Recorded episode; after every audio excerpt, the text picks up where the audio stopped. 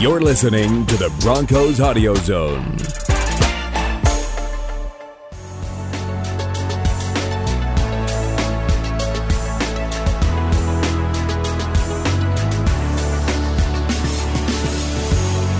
Hello, and thank you for joining us here on the Neutral Zone. I am Phil Milani, joined as always by my partner in crime, my sidekick. Really, the best way to describe this guy is really just my everything. That's at Aric DiLalla. Phil, it's an honor. It's a privilege. It's more than that, but they, they haven't come up with the right words yet to describe how nice it is to join you on the neutral zone.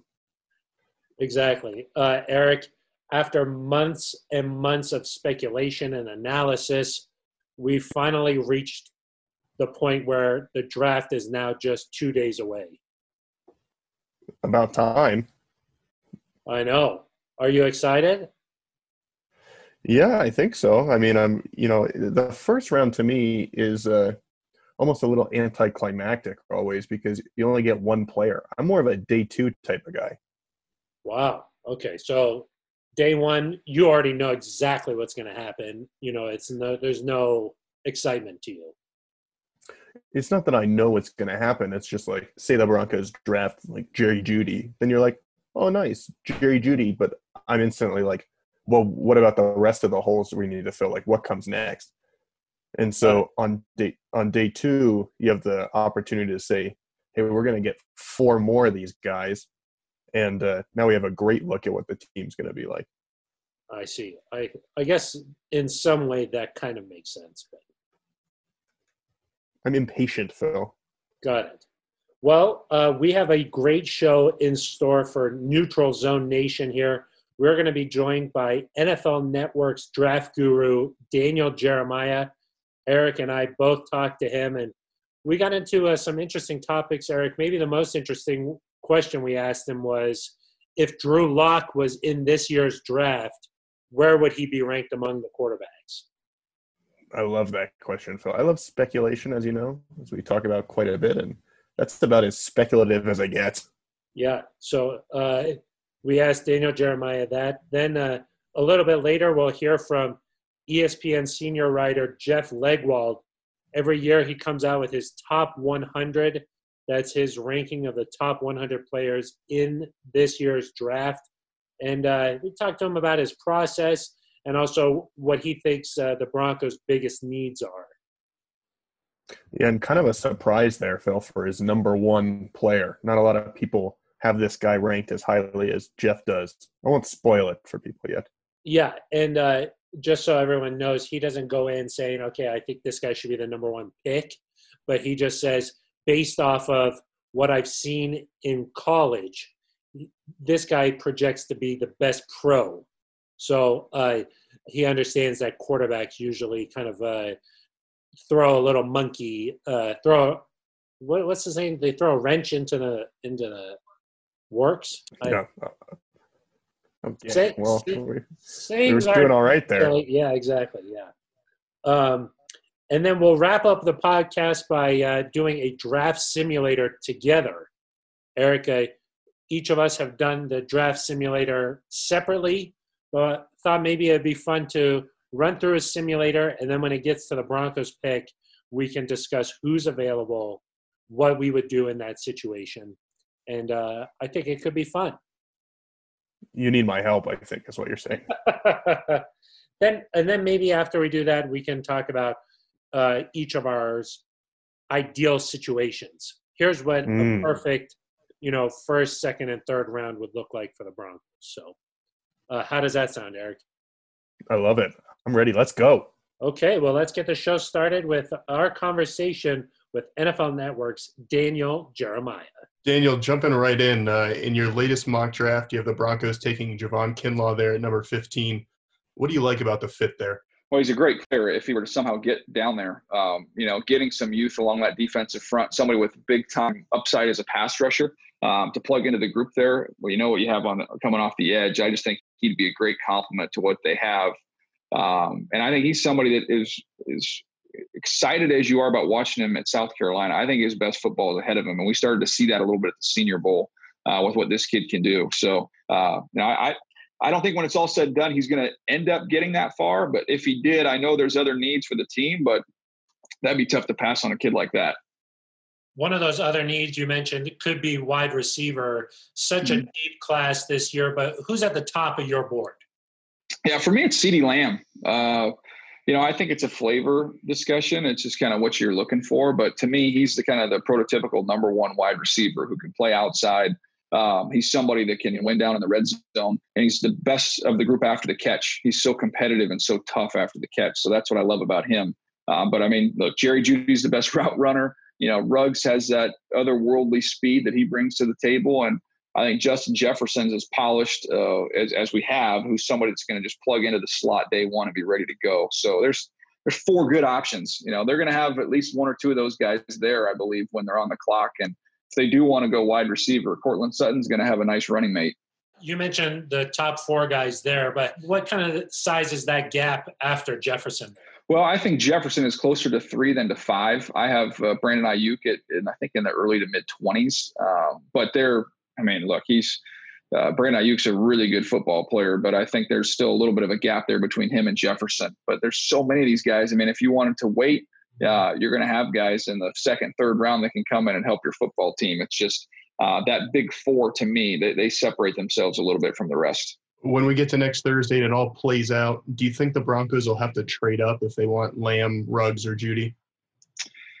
Well, you know, it'll be interesting. I think we'll know after pick 11 if the Jets take a tackle and not a receiver, if I'm the Broncos, I'm feeling comfortable about the fact that we got a chance to get one of those guys. If the Jets go a receiver, all bets are off because now you could be looking at Jets, Raiders, Niners, all going wide receivers. And I I would I know what they have in Tampa and everybody will laugh and say there's no way in a million years. I would not be surprised if they went if Justin Jefferson uh, is a player that would fit the Tampa Bay Buccaneers beautifully. When you could put Godwin on one side, Mike Evans on the other, and you give Tom Brady what he's always had, which is a premier slot receiver, uh, that would be fun to watch.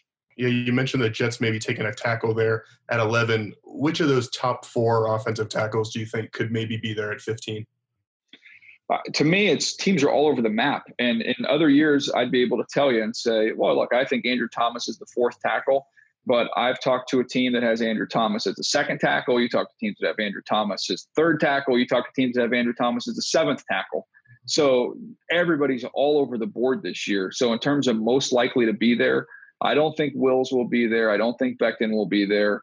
Um, I think you know Wirfs maybe it might be between one of those two. I would guess Wirfs would probably be that guy, but uh, I think when it's all said and done, with so many teams having a need there, I don't know that one of those four guys gets there. The Broncos have several needs, so we'll ask you about several positions here. Uh, already went wide receiver, O line. Uh, what kind of value do you think they could get at 15, though, for a cornerback? Well, I think there's two guys that are kind of in that range. Obviously, Okudah is going to be gone. So for me, you look at, I'll even give you three guys, but I, I think – uh, CJ Henderson, who's got a lot of buzz building on him right now, I think he's got a chance to go even, you know, number nine to Jacksonville. Um, but there's a chance he'll be there. He'll be the highest rated corner. Um, if he's not there now, you're talking about AJ Terrell and Jaylon Johnson, which might be a little bit early for them. Uh, but I think they're both starter caliber corners with you know with toughness and size and and uh, and just really competitive kids. So th- those would be the, the three I would think you keep your eye on. But Henderson would be the one you'd be excited about if he was there. You mentioned the buzz around Henderson. Is there a guy right now that you really like that's not really being talked about as much as you think he should be? Well, I don't hear anybody talk about Jaylon Johnson, and you know I think he's a he's a really good football player at Utah. He he wasn't challenged very much this year. Um, they just they just avoided him. They wouldn't go at him, and he had a bunch of production the year before. But he's fluid. He's physical. He can find him when he gets the opportunity. Um, to me, I think he's a he's a first round player all day long that just doesn't get discussed very much. Um, but that's kind of that that first round group there. You know, AJ Terrell. It seems like there's some buzz starting to build for him a little bit because of the you know all the size that he brings to the table. He got torched by LSU in the championship game. But I think people are realizing that kid, you know, Ja'Marr Chase and Justin Jefferson, there's not as much shame in that. Daniel, do you ever go back and check out uh, some of your evaluations from uh, like last season's draft, and just wondering how those matched up with some of the Broncos rookies last year, guys like uh, Drew Lock or Noah Fant? Yeah, I like both those players last year. And I always try and do that, you know, a couple years removed. I'll go back and look at that and then I can try and, you know, see if you can take away some lessons. What do you learn about guys you got right, guys you got wrong? But Drew Lock last year was my uh, gosh, he was my third quarterback. So I had him ahead of Daniel Jones, and Daniel Jones obviously went with the sixth pick. So uh, I was bullish on Drew. I thought that was a great fit for him there, uh, great value for where they got him. Uh, and then Noah Fant, you know, look, the athleticism was there, and I think you saw that the moments during the season as it went along, you started to see, okay, this guy's got some real playmaking ability. I want to say it was a Cleveland game. Is that the one where he had the real long, real long touchdown? Yeah, he broke a couple tackles and then took off down the sideline there. Yeah, I remember watching that tape and be like, okay, that's that's the guy I thought they were getting right there at Iowa, and he's just going to get better. If Drew Lock was in this year's draft, where would you have him ranked among some of the quarterbacks? He he would be my third guy. You know, he would have been, uh, you know, behind for me, Joe Burrow and Tua would have been in that conversation with Herbert, uh, but I would have probably had him over Herbert. I gave him the exact same grade. Um, but I think Lock's a little bit more of a playmaker. Uh, Herbert's a little bit more conservative. So you can kind of split those hairs either way. Daniel, you said a Friday there might not be as much groupthink among these teams just because they're not all at these pro days. Uh, who could be maybe the biggest shock, either in terms of moving up the board or falling down in the first round? Well, I think moving up, Isaiah Wilson, that's got a lot of buzz um, from Georgia, their right tackle. Uh, there's a lot of teams that are really high on him. So I, I keep an eye on that one. Um, in terms of dropping down the board, sliding down the board, um, yeah, it's tough. It's tough to say. I mean, Tua is the ultimate wild card. You know, is he going to be somebody that that goes five or six, or are people really concerned about the medical and and he drops? I think Jordan Love is another one. So, you know, the quarterbacks tend to be the more volatile players. Um, and after we get past the first, you know, twelve to fifteen guys, there's really not a whole lot of difference between you know the 18th player and the 60th player. So I, you know, that's that's been that way the last few years. So you're not really surprised if any of those guys kind of sneak up in there. Lots of different ways things could play out next Thursday. Daniel, what should fans kind of be looking for as the draft broadcast unfolds next week from kind of a technical standpoint and how you'll be involved? Well, it's going to be fun. We're going to be together with ESPN, and uh, you know, a bunch of those guys are buddies. I've known Mel Kiper for 20 years. I've known Chris Mortensen for over 20 years. Um, you know, Booger's a good buddy. Uh, Todd McShay is, great. Uh, so you're going to have on our on our side, NFL Network side, you'll have Rich Eisen's going to be hosting the fundraiser aspect of this, um, which is going to be digitally as well as uh, on social platforms. And then we're going to have Kurt Warner and Michael Irvin and myself from NFL Network joining Trey Wingo and, and the ESPN crew. I work with Louis Riddick with the Philadelphia Eagles, so we've known each other for a long time.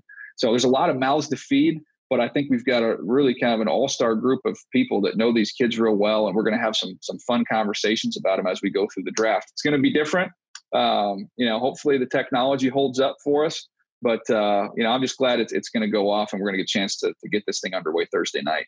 Our thanks to uh, Daniel Jeremiah for joining us here on the Neutral Zone. You can catch a DJ on the NFL Draft broadcast that'll be on ESPN as well as NFL Network this Thursday, Friday, and Saturday.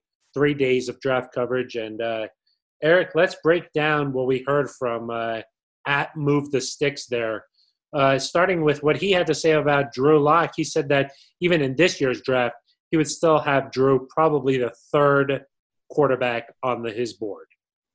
Yeah, Phil, and it's kind of interesting. I'm not sure if I really have a great feel for which class is better. You know, I think that um, you've got maybe two higher rated prospects in Joe Burrow and Tua than maybe you would think uh, Kyler Murray and Daniel Jones would be. But, you, you know, Kyler was really impressive last year, probably got, I guess he was the offensive rookie of the year. Um, and obviously, I think he'll take a step here in year two. And so then it just becomes a question of does Lock, does Daniel Jones, does Dwayne Haskins, does one of those guys show something that makes it comparable to this year's class. Um, but yeah, I guess he said he had Lock ranked third, kind of in both classes.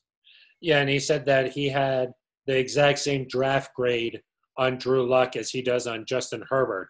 And uh, just looking at those two coming out of college, I, I to me personally feel like Drew Lock is better than Herbert uh, coming out of Missouri versus coming out of Oregon there.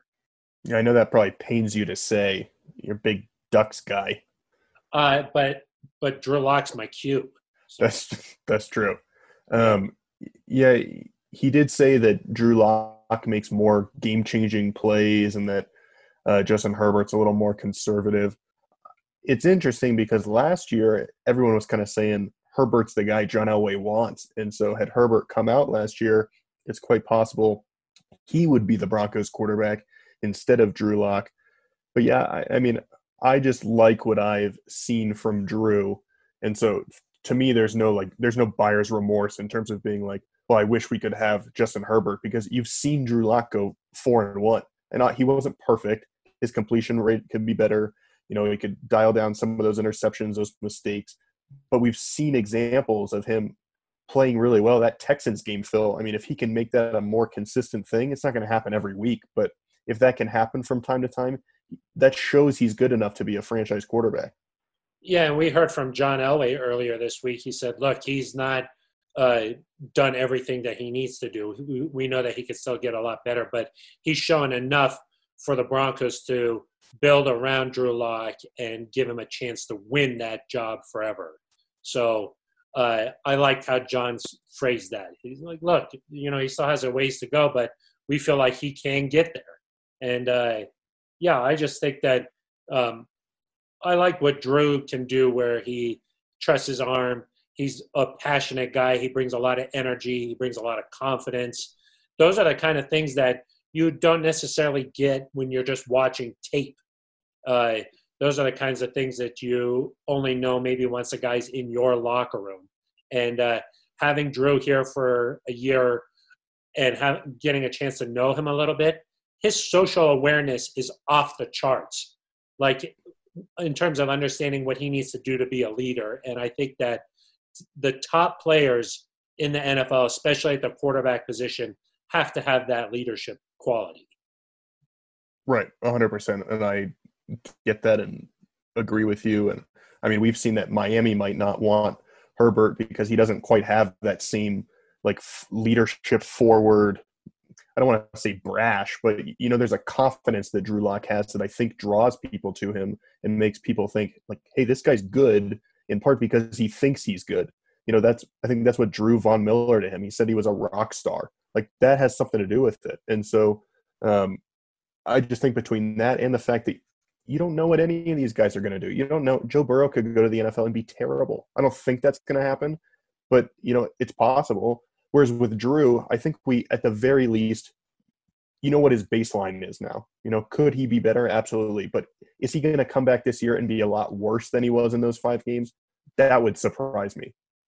Yeah, and I think that just looking at this year's class, Joe Burrow probably had one of the best college seasons that we've ever seen, ever.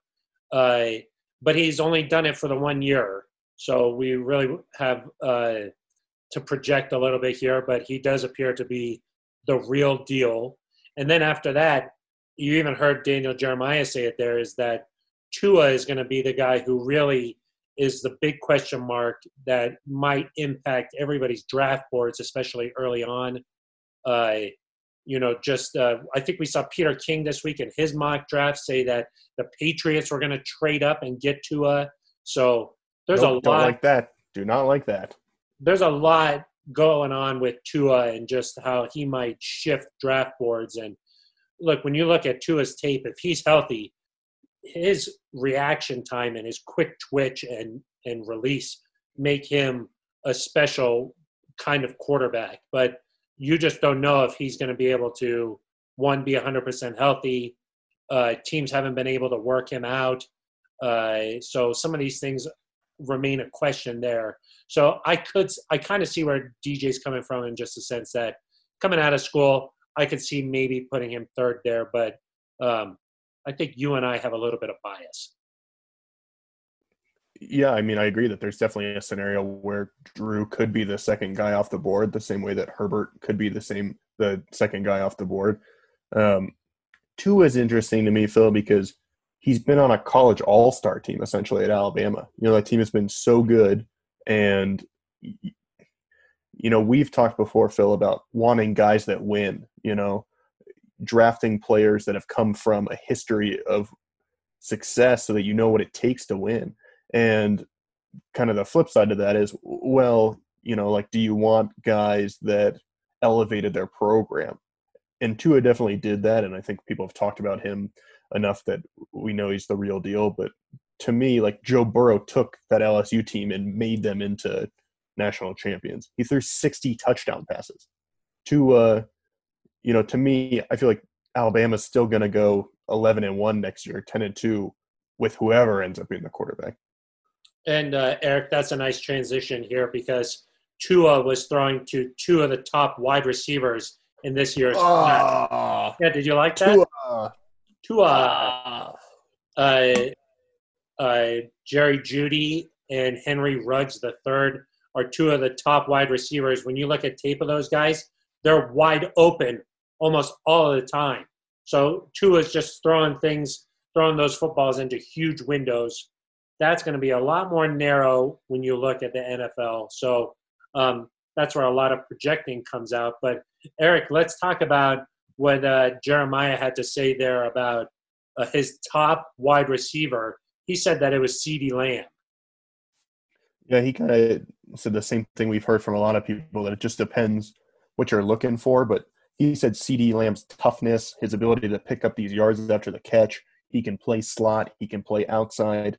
Uh, you know, from a numbers perspective, Phil, I've been putting together, you know, just these stories on in case we draft each of these guys. You know, at 15, you got to prep like 25 of these. It's ridiculous. And CeeDee Lamb, 173 receptions, more than 3,000 yards, 32 touchdowns in his career. But just last season, 62 catches, 1,300 yards, 14 touchdowns, 21 yards per catch. That's ridiculous. Yeah, he's amazing. And like uh, Jeremiah said, he's the best after the catch when he can break tackles. He's done it on special teams. He can r- take a um, a little short pass on the outside. He could take that to distance. And you know, Gil Brandt compared him to Dez Bryant. I feel like that's probably a good comparison there, just because he's physical, he's athletic, and I think that it, uh, he's going to be a number one wide receiver wherever he goes. Yeah, and I kind of love the idea. I know CeeDee Lamb hasn't been linked to the Broncos as much. It's been this Jerry Jeudy talk, the Henry Ruggs. But the idea of CeeDee Lamb and Courtland Sutton on the same team where you need two physical corners to stop those guys, most teams don't have that. Most teams have one big corner, one small, faster corner. I mean, we saw that with Aqib Talib and Chris Harris here for a long time. And so what do you do if you have to essentially guard these two monsters and you know, one try to stop them from catching the pass, but then two tackling them. That yeah. would be a big advantage for Denver. And then maybe you pick up a, a slot guy later in the draft that could get you some speed. I mean, that's it. That would be an impressive combination when you then toss in Noah Fant, Melvin Gordon. You know, and just I, sounds pretty good to me. Yeah, uh, just uh, thinking about what that offense could look like if the Broncos got one of the top three, four wide receivers uh, it would be really exciting. You would talk about no longer would it be, hey, can this team score, get to 24 points? It would be like, what happened? You didn't score 30 something points. So uh, the other wide receivers that DJ had in his top four, he started with CeeDee Lamb, then he says Jerry Jeudy, Henry Ruggs, the third, and then also Justin Jefferson. A lot of people have three wide receivers as the top.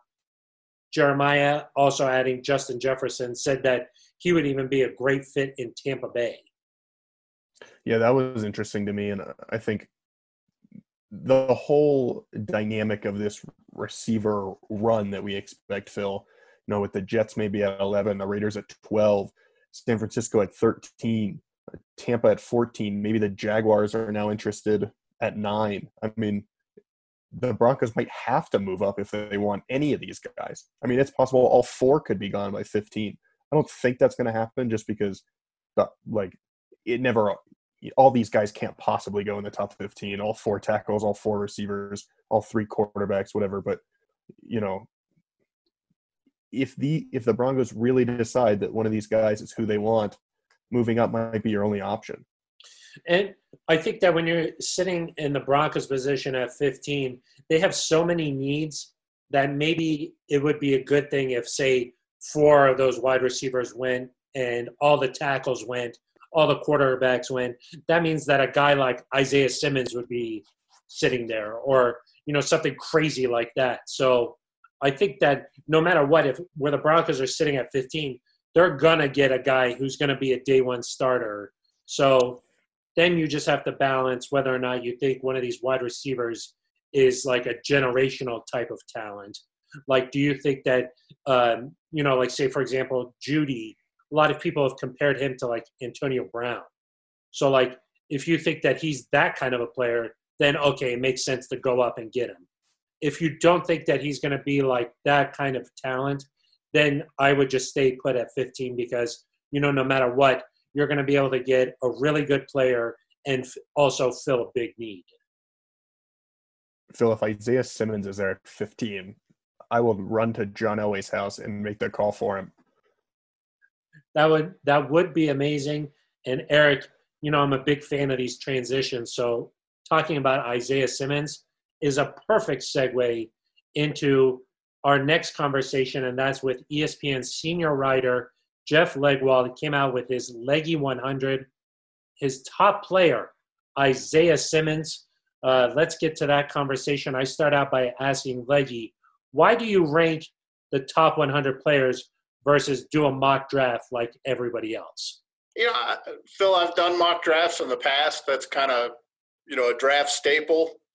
Uh, but I've always looked at the players, you know, evaluated the players. I, I learned uh, a lot of football early in my career from scouts. So that's kind of always been how I've looked at at football is how do you find good players, you know, for your team, and you know then I kind of learned uh, the strategic X's and O's through the years, but that, that's kind of backward. You know, uh, a lot of people learn the game X's and O's on up. I, I learned the game from the players out. You know, scouts, uh, Co Bricado, uh, Blake Bedingfield, a longtime friend of mine, uh, just longtime scouts really sort of taught me the game, and that's how I learned it. So I, I've I've evaluated players myself for 33 years probably, and then uh, the top 100's probably been a 20 20 some year at least published. I've always done one. I have binders going back to 1987. So, uh, but they've been published for about the last 20, 25 years or so. Uh, what, what's your process like? I mean, uh, you have so many relationships throughout the NFL. Uh, how do you come up with your top 100 list?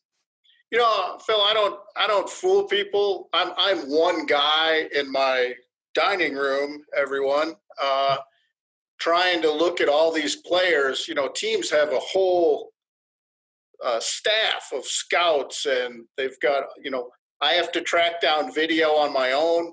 You know, people have been good enough to help me in the league through the years.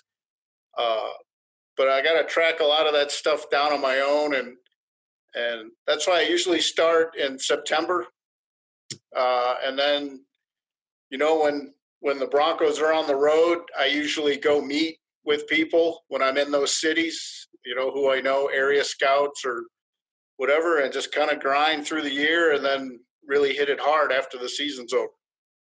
Do you ever go back and uh, crack open any of those old binders to see how you did?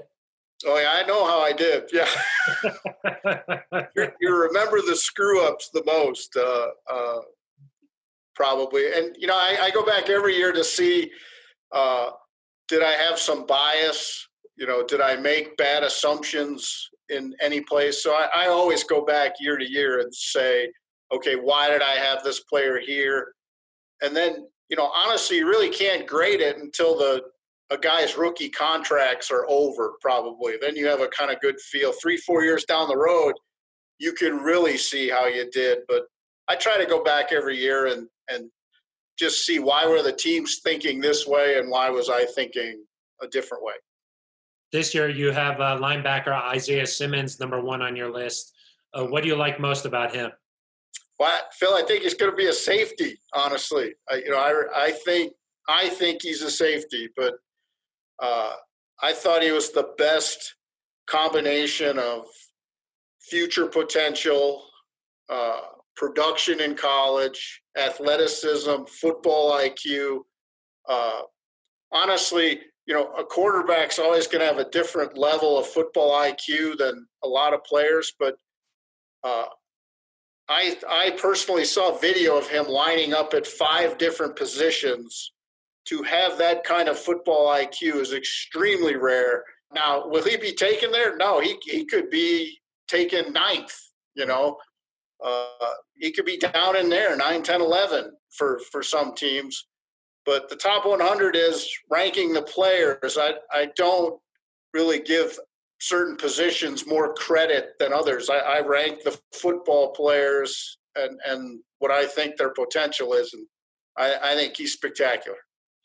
Did you find this year, Leggy, that there wasn't as much consensus on guys just because the lack of pro days and everything? Know, Phil, I, I would say uh, most years, I think the average fan would be stunned at how much difference there is on boards from team to team, or even how much difference there is on players from scout to scout. I, I honestly think that would be a shock uh, for most people if if they were privy to that, because uh, it's amazing to me how big the differences are when you talk scout to scout, you know, player to you know, team to team just how different the boards are and the reasons there are for people moving you know, guys up and down. Uh, you know, there are tons of sort of safe players in every draft that every team likes, but the board construction overall, it is it is there is a big difference between teams, and I think this year. I, I think this year you'll see more players taken in the third, fourth, and fifth round, where people say, "Oh, I didn't expect that," because, and I think that's where the the lack of pro days and and those types of things will will kick in. I, I think the first two rounds are pretty consistent. You know, I think teams have the same 50, 45 to 50 players in those first two rounds. And of course, uh, you go back and look at your list, of top 100. How how many do you normally get? I always feel like if you get more than 80, you've done a good job. Not that you know that doesn't mean you know maybe you should get more guys you think are good players that teams didn't you know that i i count those too later on there have been some guys who weren't taken in the top 100 that i had there that deserve to be and the other is true too. There have been some guys i've had in the top 100 that weren't taken till the sixth round and it turned out to be the right the right call. So you know but I, I think if if you get more than 80 you've done a lot of work and and and the board fell that way. You you really can't tell how the board's going to go uh, once it gets rolling uh, you know that that from the middle of the third round down you're going to see there's always a divergent you can always see it from about pick 75 then suddenly you get a lot more of the oh i didn't see that coming or i didn't know that guy was you know you start seeing that a little more can you give us the name of a player maybe this year who surprised you is might be a first round pick that a lot of people haven't heard about? You know, not in the first round. I you know I I, I am interested to see the corners. I, I, think a lot of those guys could sneak into the first round. I, anecdotally, I would say the big corners, six feet, six one. Nobody rises faster on draft day than those guys. Uh, when the big corners start coming off the board, those are the guys that sneak in. So like a guy like Clemson's, you know, AJ Terrell, does he sneak into the first round? You know, some teams have a first round grade on them, some teams don't. But the big corners, watch those guys on draft day because then most teams have about 23, 24 legitimate first round grades. That's why you see the teams at the back end of the first round either try to get out or they trade back in to pick that one guy who's still on the board that they have a first round grade on. I think a quarterback will go late in the round because somebody's going to want to get back in there uh, to get them. Uh, what about the wide receiver position? Have you ever seen a class this deep? Never. Uh, you're going to have guys deep into the second day who probably have second round grades. You know, you're going to have a guy in the uh, in the deep in the third round, even into the third day, into the fourth round, you'll have guys with second round grades, and that may make some teams more patient. You know, taking that position. You know, fans may say, you know, go get that wide receiver, but if if the team has a bunch of guys clustered with the same grade, there's no reason to jump at them if you're getting the same graded player. Now, if you like one guy more than, you know, and there's a big gap there, then you go, you go get them. But I, I think the Broncos will be presented with a good receiver if all four tackles have been taken by about pick 12 or so. I was going to turn this toward the Broncos now. Uh, what, what do you feel like the team's biggest need is? Uh, well, you know, Phil, we've just got we there. You don't draft for need, Phil. I you know, know that. Best player available. No, uh, but actually, this year, any pick you have on the board, a receiver will be among the best player available. You know that that that will just be a fact. You know, for all of their picks. So look, Phil, they, Emmanuel Sanders finished second among the wide receivers in catches for the Broncos this past year, and he didn't play for them after October. so I would say that's a need. I, I would say they got to look at tackle. I would say you got to look at center, a center guard, uh, a linebacker perhaps, but and and corners. I, I think they need at least one more corner, possibly two, just to get the depth where you want it. Look, look at the division they play in. Uh, people are going to be throwing the ball, and you know they need they need more depth at corner. I think that that got them a little bit last year, and you know I, I think those positions. But I think wide receiver, corner, uh, a tackle, developmental tackle, or a guy who can play, and then uh, an interior lineman. Uh, you mentioned you've been covering the draft for three plus decades. Uh, this seems like it's going to be a historic draft. Everybody in isolation. Uh, what do you expect come Thursday? Do you think this thing's going to go off smoothly? Well, I think technology will. I think will have an impact at some point. I think they will have to stop the clock. You know, probably at times because something is. You know, they've given teams that option, or it, it's a possibility. Now, first time in history, you're going to be able to stop the clock uh, when you're on the clock. So I, I, think that will happen. I think we will see it. I, there will be an inevitable. We've all experienced it now. You know, the, league comes to the rest of the world now. Hey, what's wrong with my internet? And so I think that will happen. But in general, I think it's been more more has been made of the preparation impact than there really is. Uh, back in the day, they didn't have as many face to face meetings with the GM, the area scout met face to face with the players, but the GM and the, the other guys didn't get everybody on the board because it was impossible. So this is kind of an old school draft, and and the teams with the good scouting staffs who who set their board and stick to their board. Uh, I always say teams don't make football mistakes; they make coworker mistakes. Uh, you know, they they know what they see from the football, but is it the player who has the desire to be better, to work harder, to show up on time? You know, all the things in the workplace the rest of us deal with all the time. Those that's what determines, you know, you start with talent, but it's the guys who do something with the talent who make your team better and that's where you got to get it right and that's that's the area scout. That's all the work. You know, the guys are already on next year's draft. You know, the area scouts, they've already moved on. They're into the spring group now. So it's those guys. You know, did they do a good job figuring out who showed up to the strength coaches on time, who handled their classwork or whatever else they had going with, you know, handled it well. That those are the types of things you need. And the teams that did that process well will do well in this draft. And you've seen the Broncos do that in the previous couple of classes, taking a lot of team captains that kind of thing. So, uh, well, I, I think you could see Phil when when when things haven't worked in some of the classes in recent years, it it was usually uh, they took more than one or two injury gambles on the in the class, or they had a lot of one year players. Now, to me, you can take one or two of those guys in your draft class, but you can't really stack them. So, you know, those have to be the the the outliers instead of the bulk of the class. And you know, they obviously do this for a living, so you know they're not always going to think I know what I'm doing. Yeah, but uh, maybe not just going off of athleticism or or the stopwatch, huh? Well, you can't. You know, you got to have a baseline of talent.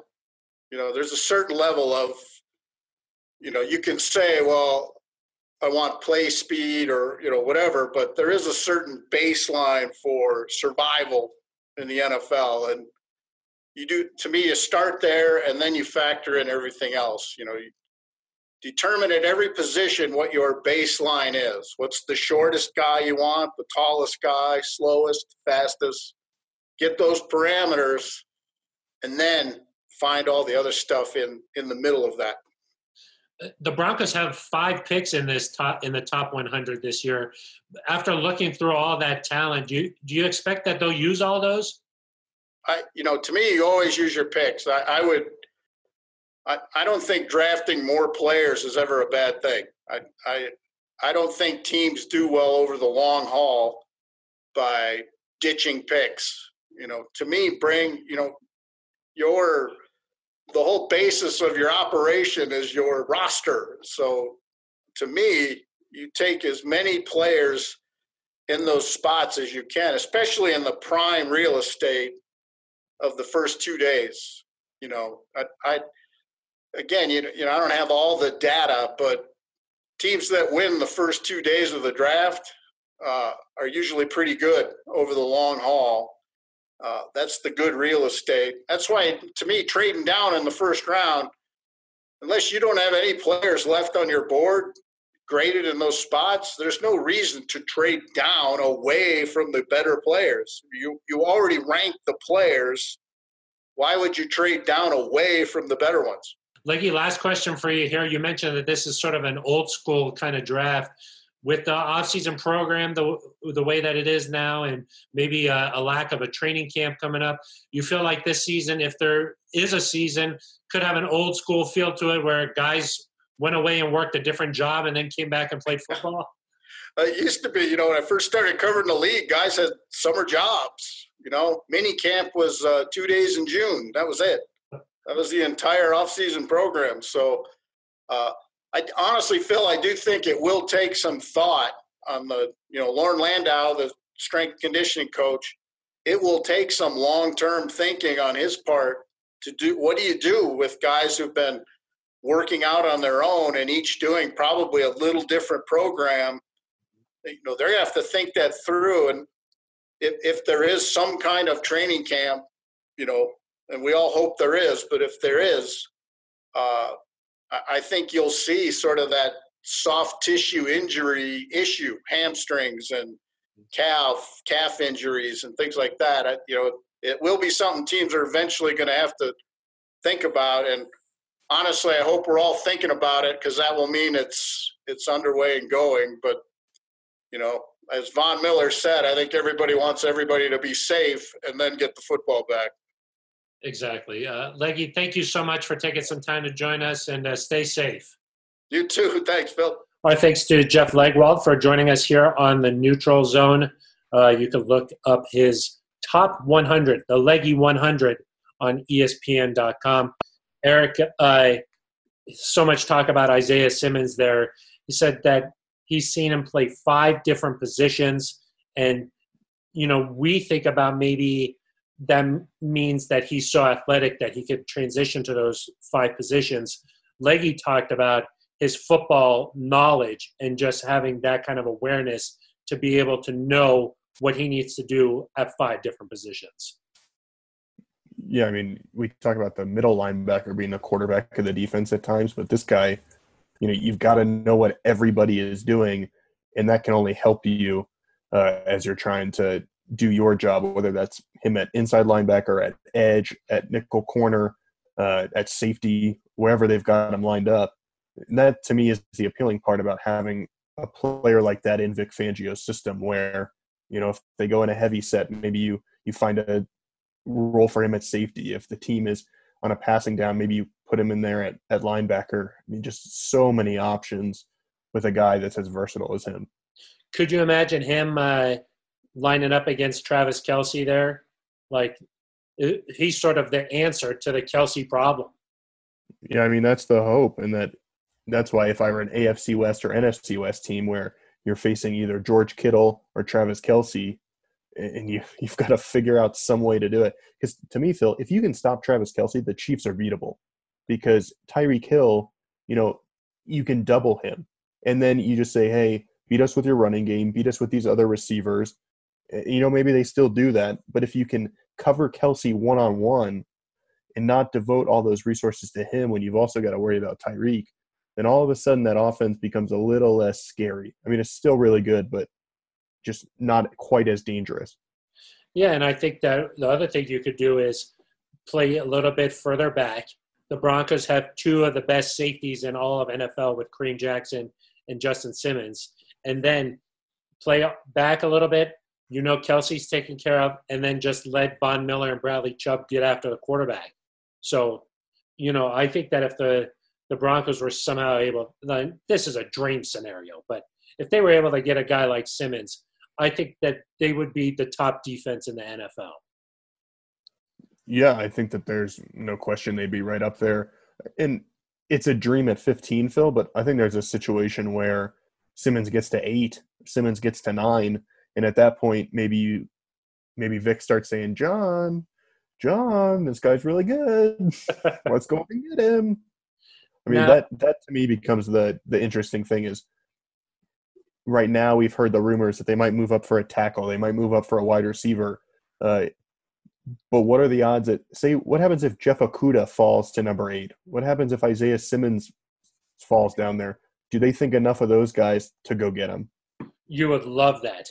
Okudah, oh my goodness gracious. That's no. another dream scenario. Simmons, I think, is to me at least, is the the better option of those two. He just does more. Uh, I also asked uh, uh, Leggy about what he thinks about you know how this first round is going to go, and he said that what he's really paying attention to are cornerbacks, guys like AJ Terrell, uh, Trevon Diggs, uh, some of these guys who are bigger cornerbacks.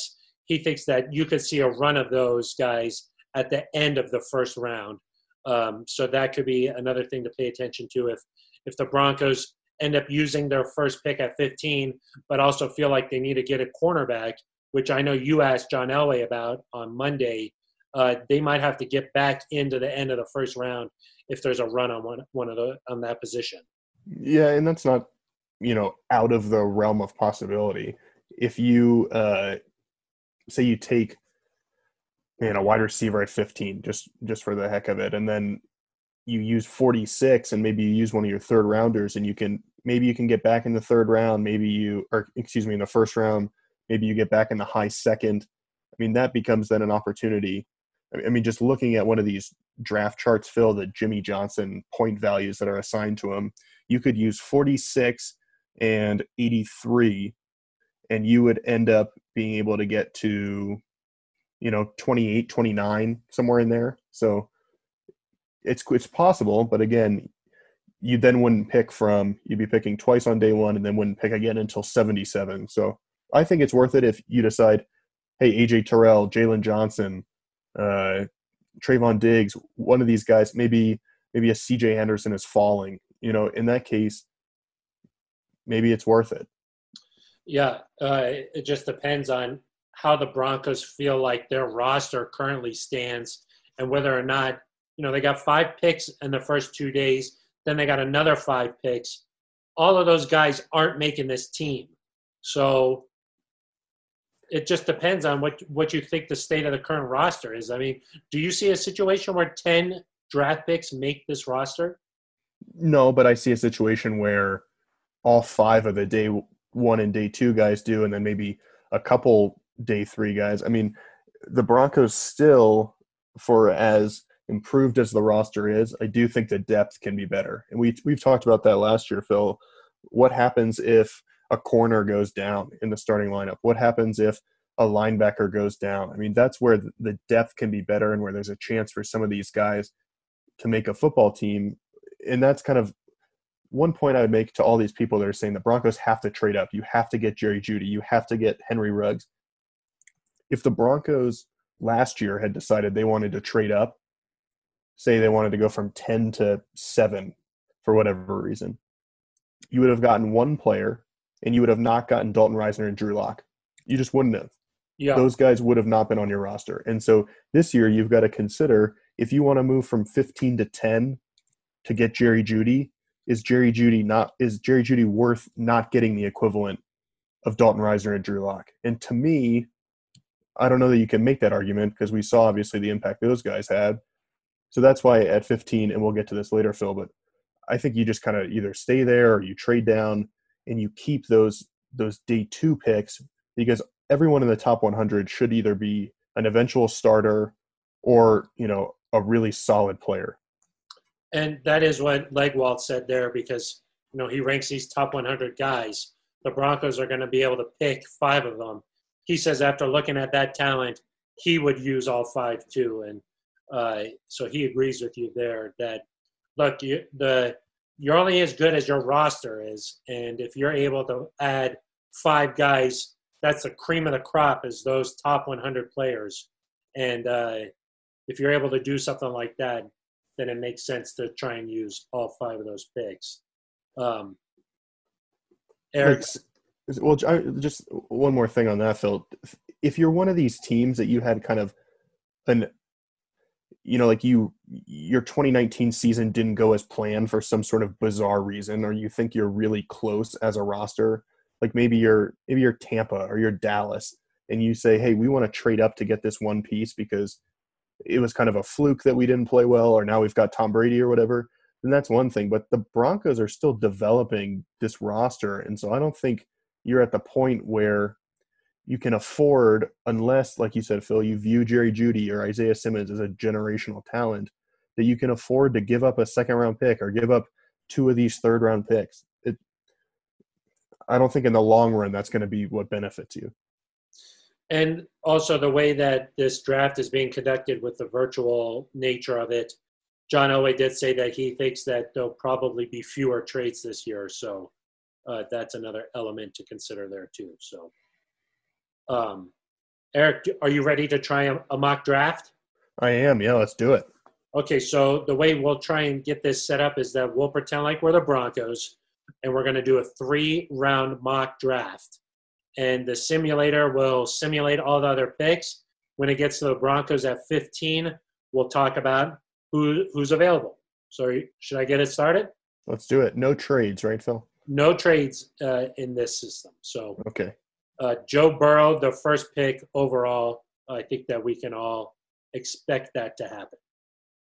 Yep, and uh, not too many surprises there, Phil. As this this top 15 rattles off, uh, some good players left here, though, at 15. Justin Herbert, a quarterback still on the board, which the Broncos don't need. Uh, CeeDee Lamb and Jerry Jeudy both on the board. Looks like some offensive tackles might have gone early. Looks like Josh Jones, Phil uh, went at 14. You've got Kinlaw that went ahead. CJ Henderson to the Raiders. Jedrick Wills to the Browns. Derrick Brown went in the top 10. Andrew Thomas. Isaiah Simmons, alas, at seven. Uh, and then Mekhi Becton at five to the Dolphins. That would kind of surprise me. But uh, yeah, so lots of tackles off the board, which means wide receiver heaven for the Broncos at 15. So how do you feel uh, here, Aric? So now we got to decide CeeDee Lamb, Jerry Jeudy, or do you want to take a different guy knowing how deep the wide receiver group is, maybe address a different position here, knowing that in the second round, you'll still be able to get a really good wide receiver? Uh, no, I'm a little afraid to leave both of those guys on the board, Phil. Uh, that's tough. I mean, I just I would lean toward Jerry Jeudy, but if that's the the case, either of those guys to me would be would be such a great option. I agree. let's make it Jerry Jeudy then, okay? Perfect. Okay, so the Broncos with the 15th pick select Jerry Jeudy at wide receiver. So now we're feeling pretty good about the weapons. Yeah. CeeDee Lamb goes to the Raiders there at 19. That would that's going to be tough to deal with. Jordan Love to the Patriots at 23. Denzel Mims went off the board. Patrick Queen just kind of running off some of these guys that could have been options later. Kenneth Murray, our guy, Phil at 31 at 33 to the Bengals. We love Kenneth Murray. Great guy off the field, tremendous player on the field. So uh, he's a kind of guy who would be like a Walter Payton Man of the Year candidate eventually, and a tremendous player on the field. So uh, now the Broncos are picking at 46. Not quite as many uh, players available here. Yeah, let's see. Who do we got? We've got uh, Ashtyn Davis from Cal, a safety. I know people are high on. I mean, this is where it's interesting because Michael Pittman's still on the board, Laviska Shenault, Tee Higgins, lots of good receivers if we would have waited. Um, can't play Trevon Diggs at corner is still there. Lloyd Cushenberry, uh, probably the best corner that's on the board still is uh, probably Diggs. Looked like we had one other one there at the top, Phil. Uh, let's see. Okay, I'll go back up. Uh, Igbinoghene. Noah Yeah. Igbinoghene from Auburn. special that's a- kind of guy. Yeah, that's a tough one because he seems raw. Um, I don't know, Phil. I would kind of decide here between Trevon Diggs and uh, our guy Cushenberry. Yeah, and this is uh, when we did this for the website, Aric. This was a decision that I was faced with too because, look, I think that the Broncos have a big need at center, but I'm just not sure if in the second round you go with a guy like that, and he's probably the top center on the board. So we know that the Broncos need a guy there who can start on day one. Maybe Lloyd Cushenberry's that guy. Did you wanna you wanna go with him? I kind of lean toward Trevon Diggs. Just I think the the depth at interior lineman is probably better later on than corner. Yeah, Uh, Diggs is a guy that's been mentioned as a first round prospect. Okay, I think if you can that. get him in the second round, that maybe that's a good option. Let's do it then. That's what I did for this. This draft is looking exactly like the one I did for the website. Oh, maybe people just like me more then. They did vote for mine. they did. And we keep Okay. going. Igbinoghene went off the board. Shenault at 54 to the Bills. See anybody else? Ross Blacklock has been talked about as a potential first round pick. Cushenberry goes at 60. Hennessy end of round two, another guy from Temple that we've been talking about, Phil. Yes. Uh, his brother is a long snapper for the Jets. Snapping is in their genes. Exactly. Okay, so the Broncos are now at 77. Uh, still need some sort of a on the offensive line, maybe some help on the defensive side of the ball, like a, a linebacker, get some depth going. Uh, what do you say? You want to take a look at uh, offensive line here?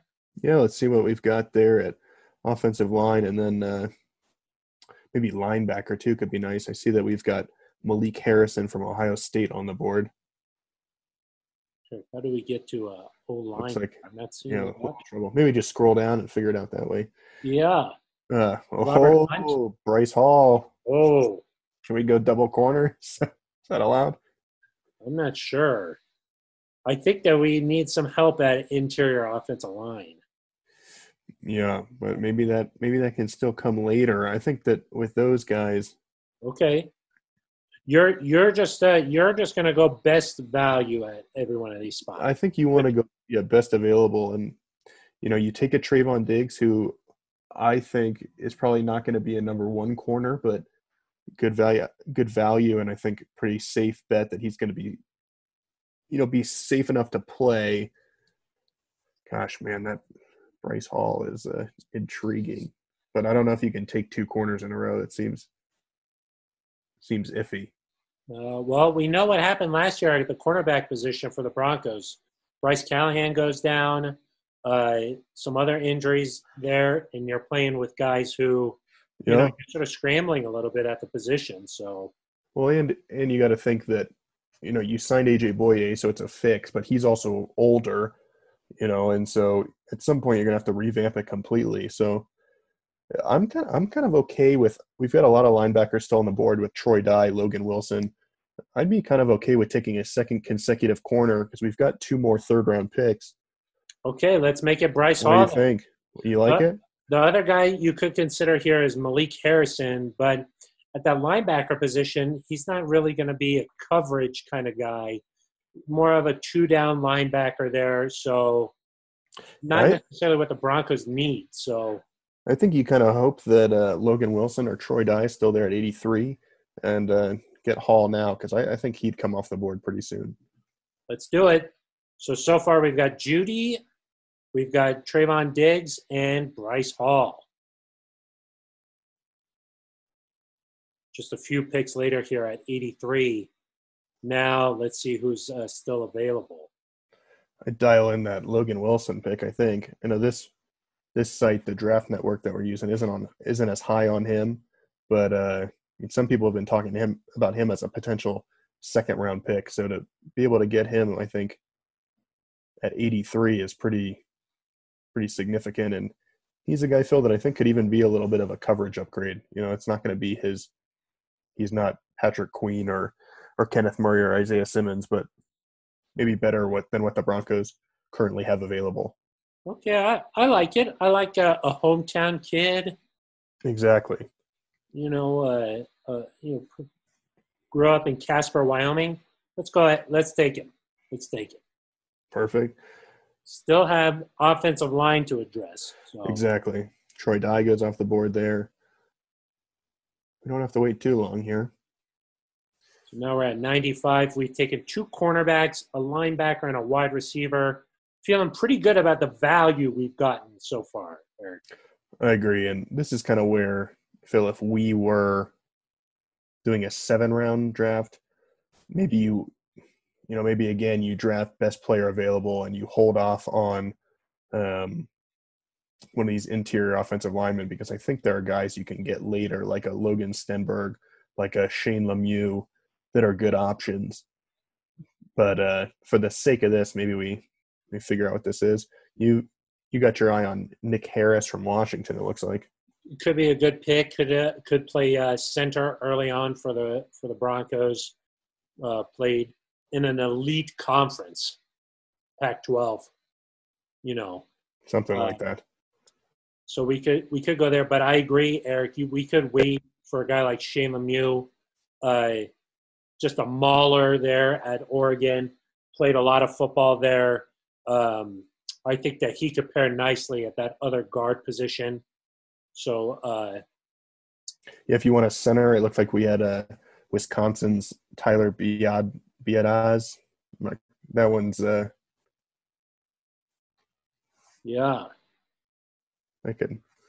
I'm sure I'm not pronouncing that right. well, what do you think? You you want to wait till day four for those guys? You want to you want to go to a different position, Um, or let's? I I would say let's go ahead and take Shane Lemieux. That's that's a guy that I'm high on. okay, I'm okay with it. Or do you want to take Nick Harris? No, I think uh, Shane Lemieux? He's a guy, uh, like you mentioned, will probably play guard, and so it's just a question of how how comfortable do you feel. We can take him though. I, I think the the Broncos will have to decide: do you want a guy that mainly plays guard that can play center, or or the other way around? Maybe maybe move uh, Glasgow at center if you feel like uh, Lemieux could come in and, and contribute. I'm going to go ahead and take him, and that's going to wrap up our mock draft there, Erica. How do you feel like we did? Do you feel like we we were faced with some tough decisions right off the bat? It's really going to be how high do you feel about one of those top wide receivers? Yeah. Um, to me, I like the value we were able to get with some of these guys. Two corners to me doesn't feel like too much. Um, I think there's options later in the draft at interior offensive linemen, so I wouldn't freak out if I were a Broncos fan and they don't address that until late in the third round, the fourth round, the fifth round. That, that's still fine. They can still find a starter. I would focus heavy on wide receiver, corner, and linebacker in those first three rounds. Um, now if a guy like Cesar Ruiz or Lloyd Cushenberry is there and the value isn't for these other positions, then hey, go ahead. But um, yeah, it just becomes a, a question, Phil. Of you know, do you want to linebacker is kind of interesting because there's a, a huge drop, I think, between those first three guys and everybody else. But for corner and interior line, you've got to decide which one do I take in the second round and which one do I wait a little bit. All right, Aric. So we've gone through the mock draft. We've gone through weeks and weeks of uh, doing some of this. What do you think would be an ideal situation for for the Broncos here over the first few rounds? Yeah, Phil. My kind of dream scenario is uh, trading down from 15. You know, maybe you go to 20. I know the Broncos have they got Noah Fant there last year. Pick up an extra third rounder, maybe a late second rounder. Uh, take Kenneth Murray or Patrick Queen there at 20.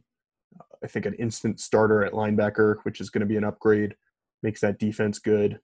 In the second round, I'd take one of these wide receivers that's still there. Maybe you use those extra picks to move up into late in the first round or early in the second and get, you know, that tier 1A guy. Uh, grab a corner in the a corner or a lineman in the second, and then kind of use the third round to supplement because – you look at some of these drafts, even the ones that John Elway has done a nice job of the last few years, the guys that build your core are in rounds one through three. And so even if you find good value later, that's those guys are few and far between. So I think the focus of the Broncos should be these first two days, go after it, uh, get some picks, find five to six really good impact players and that should put you in a position, I think, to compete for a playoff spot. Aric, I, am right there with you. I think that uh, if you know, I think it's easy to just say, okay, just move down. But as John Elway always says, you got to find somebody to trade back with. I think that if you find a, a wide receiver needy team that like really needs like a number one kind of guy, I think you can move back a little bit. I think that that might present itself where they could trade back into that early 20 range and take a guy like Kenneth Murray. When you read about Murray, uh, he just sounds like a Denver Broncos player. Uh, doesn't like to come off the field, played a lot of football, uh, really smart kind of guy. I think that he would be a perfect fit. The only reason I would, the only situation where I wouldn't try to do something like that is if you can move up and take Isaiah Simmons. If that situation is not uh, going to become possible, then I would try to move down, try to take a Kenneth Murray kind of guy. Then in the in the second round, I would try to I would try to focus on a guy like Laviska Shenault, where you think that he's got first round grade on him. Some injury concerns, but earlier this week we found out that he's about 100% healthy. He should be recovered from his core muscle surgery. And that guy can do so much for you. He, he can take these screen passes and go the distance. He's big. He's tough. He can. I think that he is what an offensive weapon looks like in today's game. If you pair him with a guy like Melvin Gordon, Phillip Lindsay, then you're talking about some serious versatility in your offense. And the Broncos don't necessarily need that number one kind of guy. They already have Courtland Sutton. So I think he would pair nicely in that room. Um, and then I would focus on offensive line if you could. We saw that impact that Dalton Risner made last year immediately came in. And really, if you can get a guy like Shane Lemieux, either at the end of the third round, early in the uh, on the third day, then you're talking about a pretty formidable offensive line, in my opinion. So um, those are the three areas: wide receiver, linebacker, O line. I would try to focus on, and whenever you're well, and I guess they need a cornerback. That is going to be one thing where maybe come after the draft they can go free agent.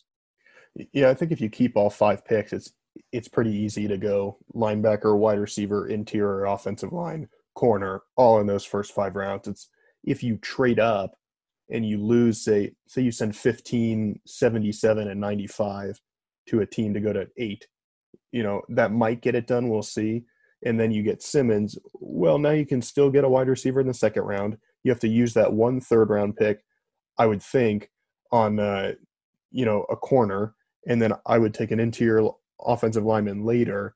And then because you're probably not getting a starting caliber corner, at least right away, that's when Phil, we've talked about, you could go out and sign a veteran guy. The Broncos still have a decent amount of cap space. And so, um, you know, f- finding someone to fill that spot, I think, is quite possible. So, I know people, and I have said it too, that I, I would prefer to keep that depth, but there is a way to still go up and get one of these premier players and fill the needs. It just uh, it becomes a little more difficult. And it might not be costing you this year. It could also be future draft picks uh, down the line. So it just depends on what you're willing to give up. And you know, we we heard uh, Legwold say this in our conversation with him, but you know, this year in particular, you're going to have to trust some of the research that your area scouts have done. Have they found out who some of these high character guys are? Because we've seen the Broncos do this the past several years where they're taking team captains, guys who are locker room. They're going to strengthen your locker room. And if you trust what your area scouts are telling you, I think that could really heavily sway what the Broncos do here. So, yeah, one thing to keep in mind, Phil, as people talk about the Broncos moving up. John Elway has never traded away a future pick on draft day that's higher than a fourth rounder. So he's never said, take next year's first, take next year's second. Doesn't mean it can't happen, but uh, I think we know John values those picks and keeping flexibility for the future. So I wouldn't expect them to do anything too crazy, especially this is a building team. I don't think this is a, anyone feels like this is a championship window that is closing now and you've got to immediately do something to to win a Lombardi trophy. I mean, this team should be hitting its stride over the next few years, and so uh, don't do something now that's going to put you in a position like the Rams, for example, where you know now all of a sudden you're in a little bit of trouble there. So, I agree, Aric. Uh, how aggressive John Elway and his team is in this uh, in this draft is going to tell you a lot about how he feels about this roster. If he stays pat and takes all these picks and wants to build the depth and continue growing that way, I think that'll tell you, hey, still maybe a year or two away from really contending and pushing it. Um, but obviously, the goal is to win now. He's that's always been the message, and I think that if you do that, you can still win now and make the playoffs.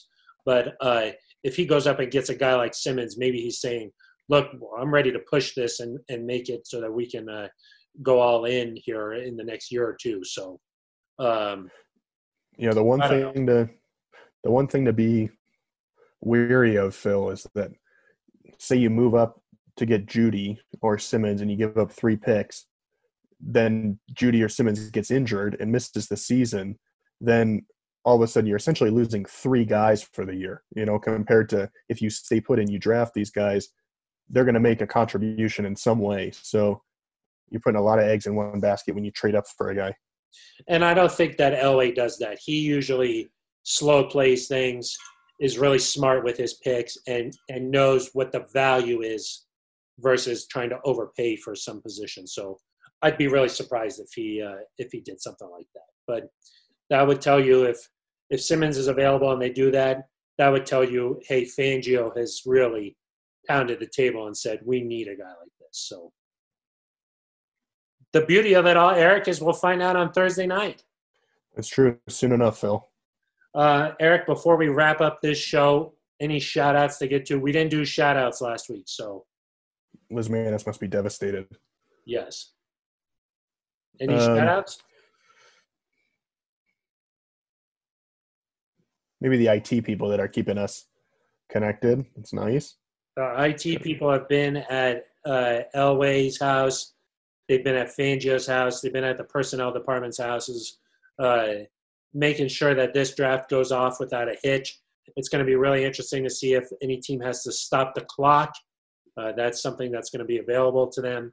So, uh, shout out, definitely shout out to the IT folks. Yeah, we'll have to see. I mean, anyone can send us a message. We've been having some good Twitter Twitter interactions, Phil. Been, and, uh, uh, we'll have it all covered come uh, Thursday night. Uh, our broadcast folks are going to have a, a, live show.